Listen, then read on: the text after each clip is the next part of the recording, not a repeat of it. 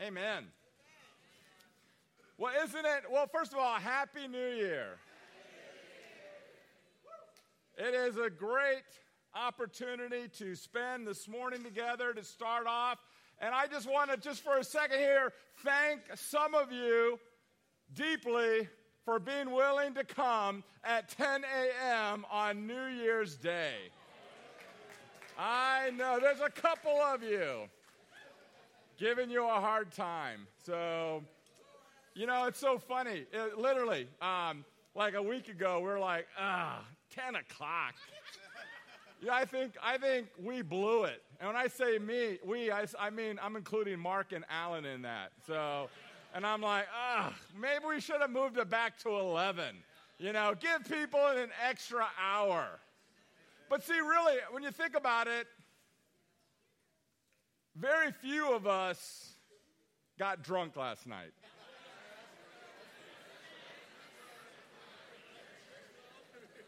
And when I use that word few, if you did, I would like to see you afterwards.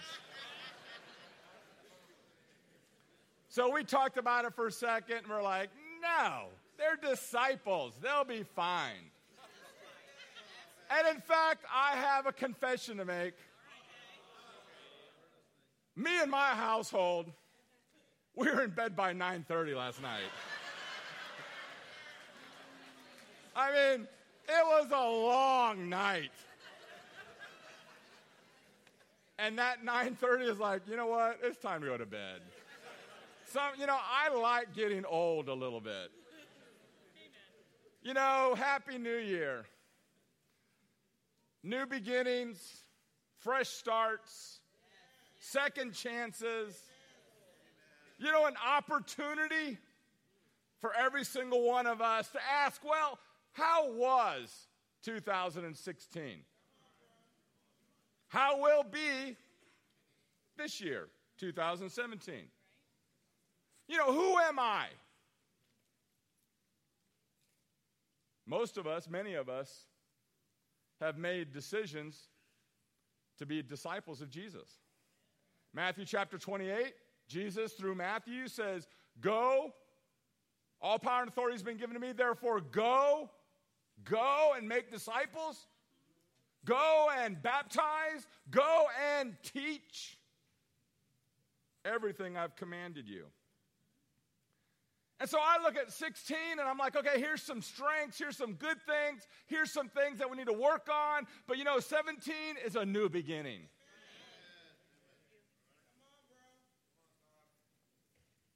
You know, in John chapter 13, 34 and 35, Jesus says, A new command I give you that you love one another.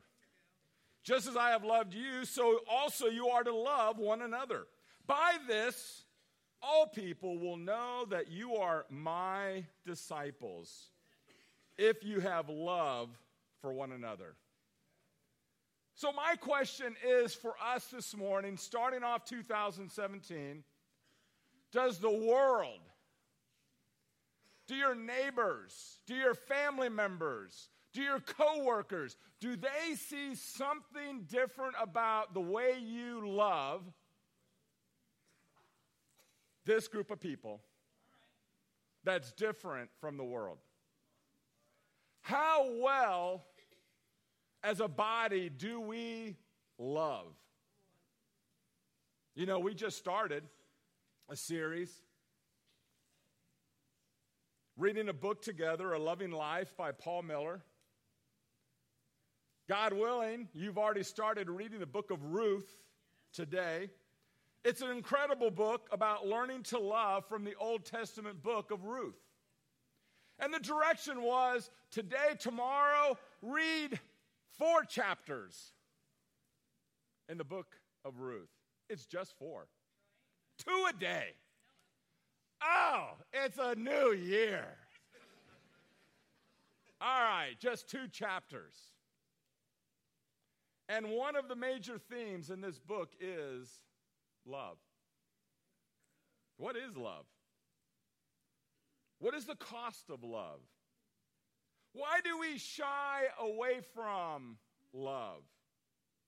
What does it mean to love when you get no love in return? Or the love that you don't think you want? Or the love that you get that maybe it's not what you want in return?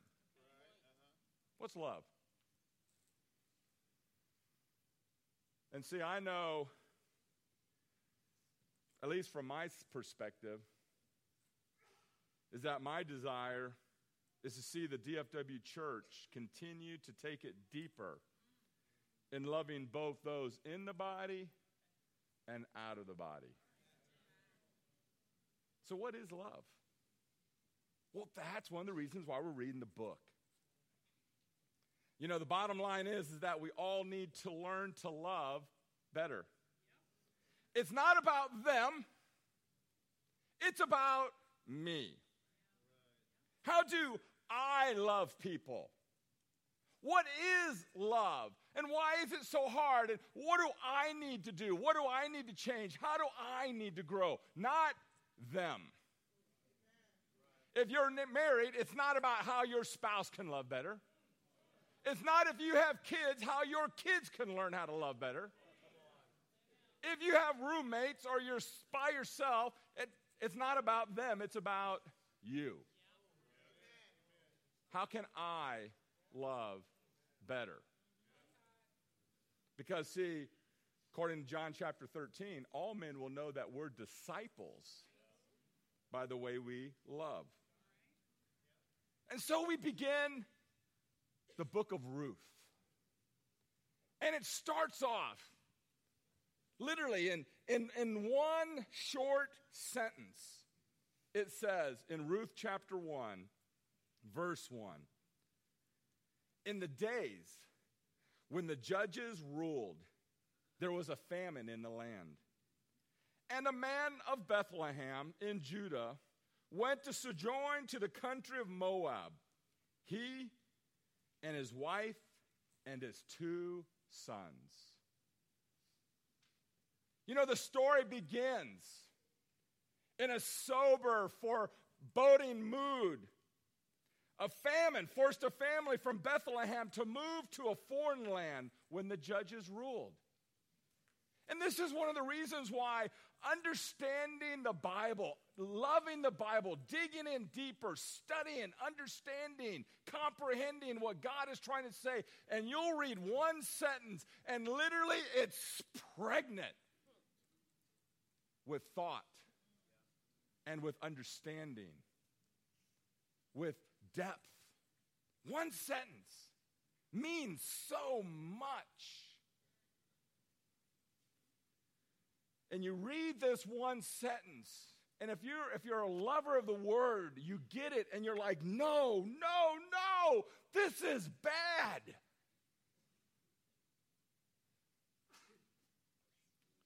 One, when the days when the judges ruled. What does that mean? There's a famine. What does that mean? A family from Bethlehem, God's people left to go to Moab. No. Things are messed up.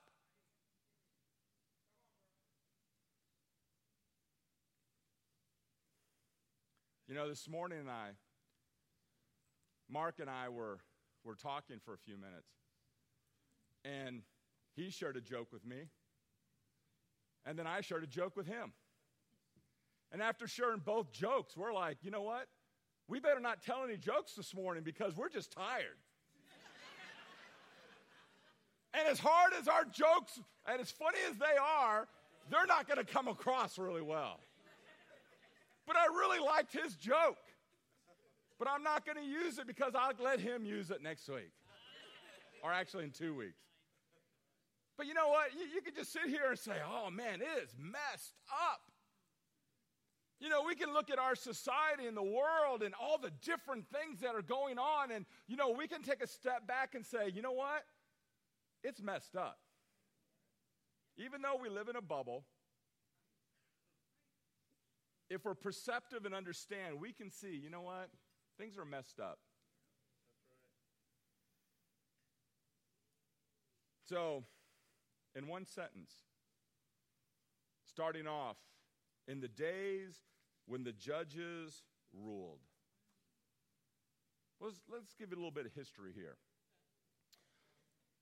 Those were the days, if you understand God taking his people out of the Judea area, saving them basically, going into Egypt, 300 plus years of captivity.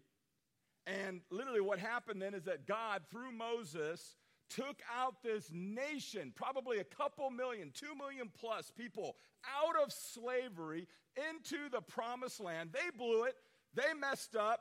And so God had to discipline them, and through Moses and Joshua leading, literally for 40 years, going through the desert. And then you have this young man, Joshua, leading after Moses died, and now he's about to die. Joshua. And, he, and he's given this speech to the Israelites. And we're going to pick it up in Joshua chapter 24 in verse 14. And it says, Now therefore, this is about when he's ready to pass away. He goes, Now therefore, the Lord, fear the Lord and serve him in sincerity and in faithfulness. That, that's right there. Wow. Fear the Lord and serve him in sincerity and faithfulness. Put away the, the gods that your forefathers served beyond the river in Egypt and serve the Lord. And if it is evil in your eyes to serve the Lord, choose this day whom you will serve. Whether the gods of your fathers served in the region beyond the river, or the gods of the Amorites in whose land you dwell. But as for me and my household, we will serve the Lord. Then the people answered, Far be it from us that we should forsake the Lord to serve other gods. For it is the Lord our God who brought us up and our fathers up out of the land of Egypt, out of the house of slavery, and who did great signs in our sights and preserved us uh, and preserved us in all the way that we went among all the peoples through whom we passed. And the Lord drove out before us all the peoples, the Amorites who lived in the land. Therefore, we will also serve the Lord, for he is our God. So they're making a declaration. God is God. He's our God. We're going to worship him. We're going to serve him. We're going to do it faithfully. Joshua is leading his people, and then he passes away. And then you have this period of time until the kings that the judges ruled, a collection of men and women who led Israel after Joshua's death. And you see this in the book of Judges. And you see this pattern that repeated throughout the book of Judges. The people abandoned the Lord, kind of like the man of Bethlehem leaving Bethlehem to go to Moab. Then God punishes them by raising up foreign powers or famines to oppress them, kind of like what happened in Ruth.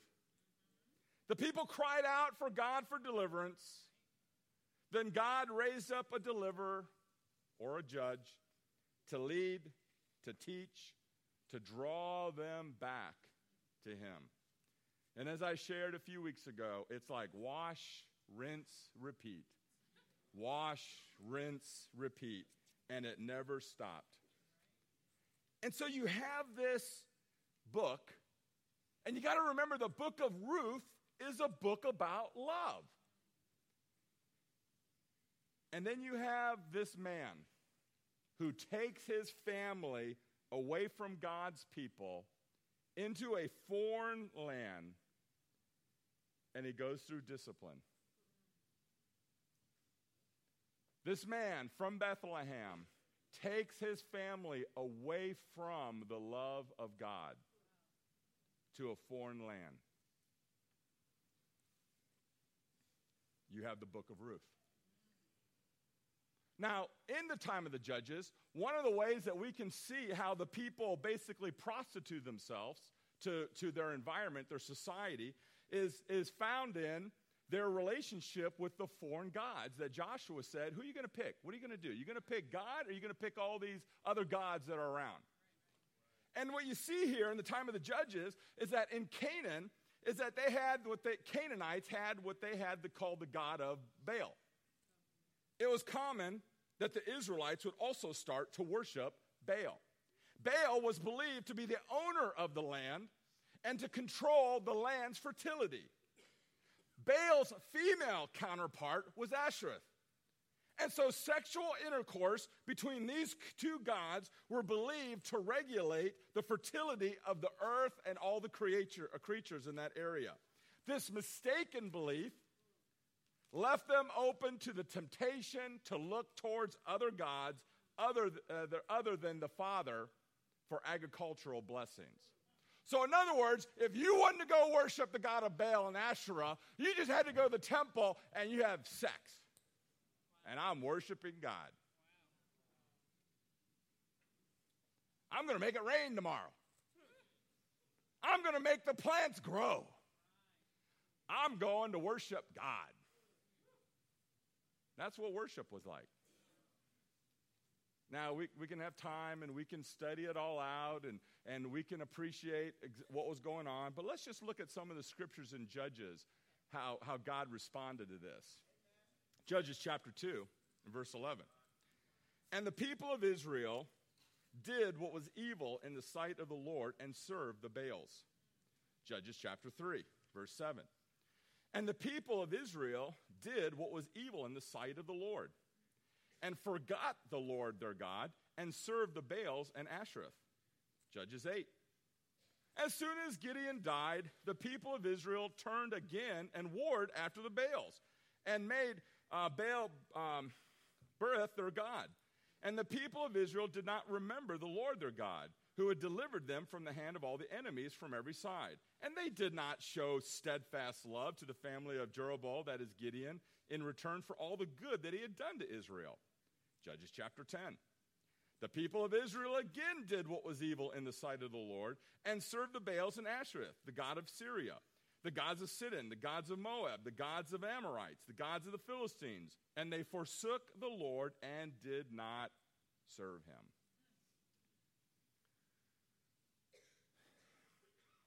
Searching for love in all the wrong places. If you love the movie Urban Cowboy, you just remember that haunting song, Searching for Love in All the Wrong Places. Evil, evil in the sight of God, turned away, served after, warred after, forsook, did not serve, forgotten. And we're not talking about one short period of time, we're talking about literally hundreds of years.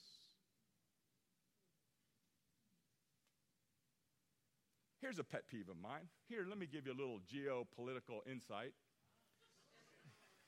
You know, I, I really get a big kick out of our government right now, and I usually don't go here, but I'm going to go here right now. I just get a big kick out of both the Democrats and the Republicans just so upset with Russia. Oh, those Russians, look what they're doing. They're interfering with our political process. And I'm sitting here thinking, oh my gosh, I'm so glad we don't do that. the Russians are bad. And Americans, we're so good. Look at the nails in our wrists, the wound in my side. Like, really? I'm sorry. I wasn't supposed to do that anymore. I mean, you're getting upset about this when we do it all the time? Okay, if you want to retaliate, go ahead. But get over it. You know, it finally got to a place in Israel. And this is significant because the book of Judges ends this way. And it says it twice. Judges chapter 21 and verse 25. In those days, there was no king in Israel. Everyone did what was right in his own eyes. Everyone did what was right in his own eyes. This is the setting of the book of Ruth.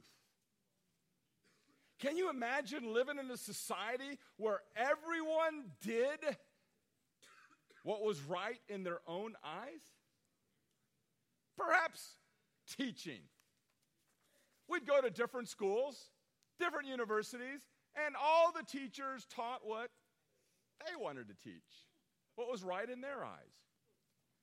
Perhaps you have a choice of maybe seeing a Jim Taylor or a Mike Eisenberg to go to a, a physician to get treated, or maybe you can go see a Carrie Mehaffey and uh, Steve Smith for brain surgery.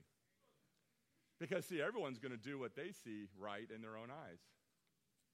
How about driving? I've seen this, and it's not pretty. Everyone driving as they see fit in their own eyes. I've seen that. How about loving? Imagine loving in such a way that everyone loved each other that in their own eyes. 500 people right now. I don't know, 600 people in this room right now. Can you imagine 600 people living loving other people 600 different ways, doing it the way they want to do it? Are we any different from Israel?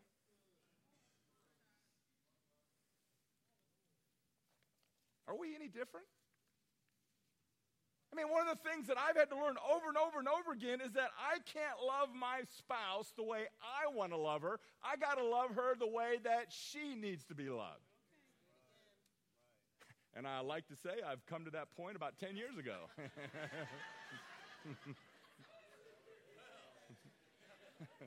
I made it. Good job. All right, it's a joke, all right? Imagine 500 people loving the way that they want to love. I'm going to do right what's in my eyes. We'd have 500 different ways. You know, I clearly remember before I became a disciple working in an anatomy lab, cutting up on cadavers, and I, I clearly remember doing, cutting up on, on people that unclaimed bodies in Cook County morgue. And I remember just sitting there cutting up these bodies and thinking, is this it? Is this it? Is this life? Is this everything God, everything has to offer on this, on this earth? I can go, I can make money, I can marry, I can have kids, I can, I can do things, and then I'm going to end up like this. Is this all that the world has to offer? And at the end of the day, I want to know what love is. I want to understand what love is. We're going to listen to this song. We're not going to listen to the whole thing. We're going to listen to part of it. I just want you to read the words and listen to the song. Because, see, I don't believe, I don't believe we're not unlike the Israelites. I think we're just exactly like the Israelites.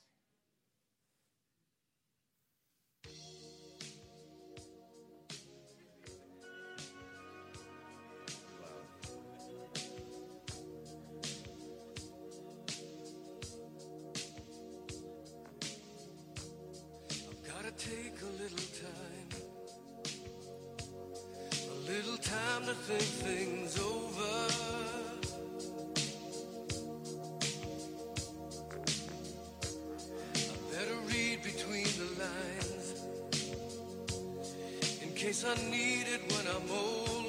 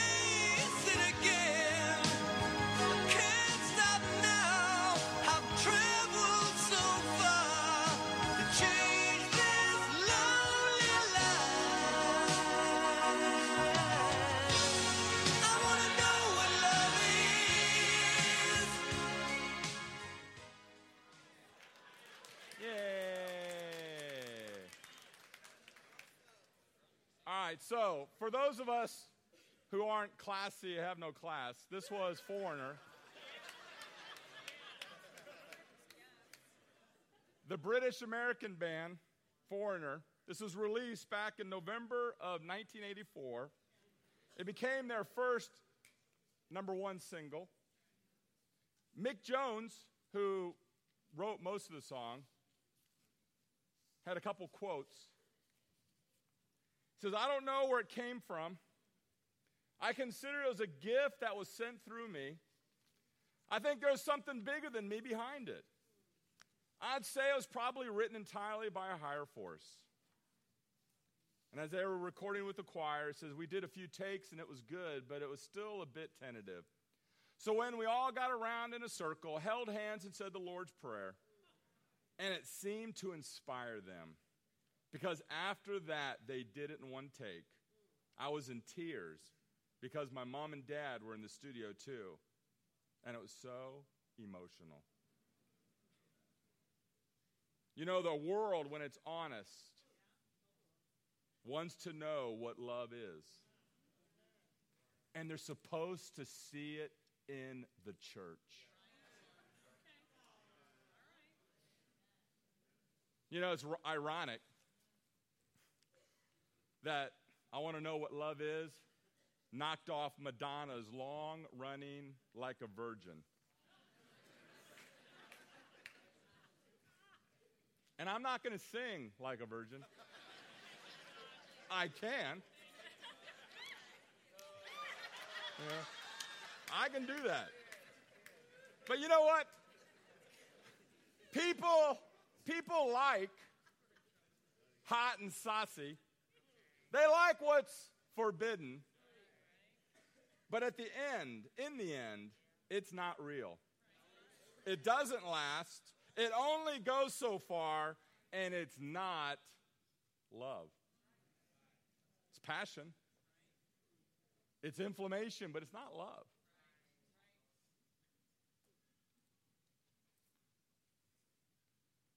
Loving as if everyone loved what was right in their own eyes. Just think about that for a second. What, what does that look like? That we would love the way we think we should love. Chasing that emotional, feeling based love. What I call a people magazine love. I have to be entertained. Love is a feeling, And if the feeling's gone, then the love is gone. It's a me first love, a non sacrificial love. It's a what do I get out of it love. A love that's just based on perhaps physical attraction or, or the physical relationship or money or security. Loving as everyone did what was right in their own eyes. This was the setting of the book of Ruth.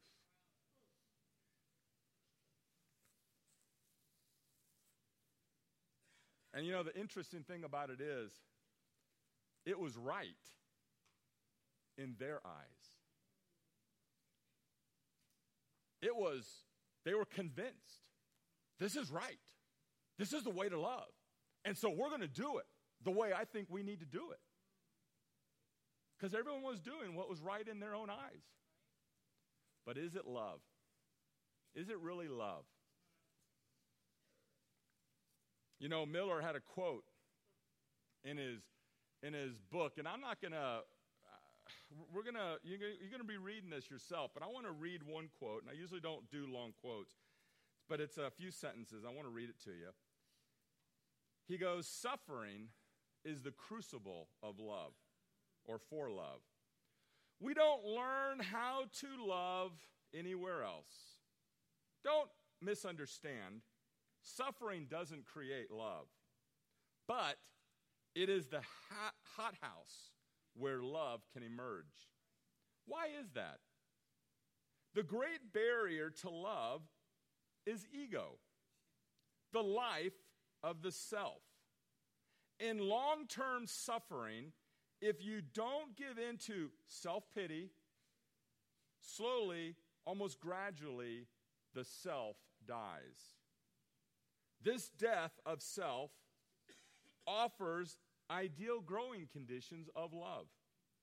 So, not surprisingly, this book on love, the book of Ruth, begins with the descent of Naomi and her family into the crucible of suffering. This is where we begin the book of Ruth in the time of the judges, there was a famine. And a man from Bethlehem took his family to the land of Moab. I want to know what love is. I know I can't love where everyone did what was right in their own eyes. I know I must learn to love. I know it will be hard at times. I know I need help to love. One last scripture in 1 Peter chapter 1. This is Peter, a disciple of Jesus. And he says, having purified your souls by obedience to the truth, for a sincere brotherly love, love one another earnestly from a pure heart, since you have been born again, not of imperishable seed, but an imperishable, through the living and abiding Word of God. For those of us who made the decisions to make Jesus Lord, for those of us who made the decision to be born again, for those of us who made the decision to follow the gospel, we're called to obey Jesus. We're called to have a sincere brotherly love. We're called to love one another earnestly from a pure heart. Read the book. Read the book. Don't wait. Start reading the book of Judge or Ruth now. If you don't have the book, For those in the Northwest, I bet Terry's probably got a few, and those who in the Southwest, I'm sure Janelle's got a few. But read the book. And if you don't get it by today, you can get online and download it from Amazon. You know, we're going to take communion now. We're going to remember Jesus. And what I'd like to ask you to do to consider as we take the fruit of the vine, as we take the bread that represents his life, that we'll remember, we'll consider what Jesus says about all men will know.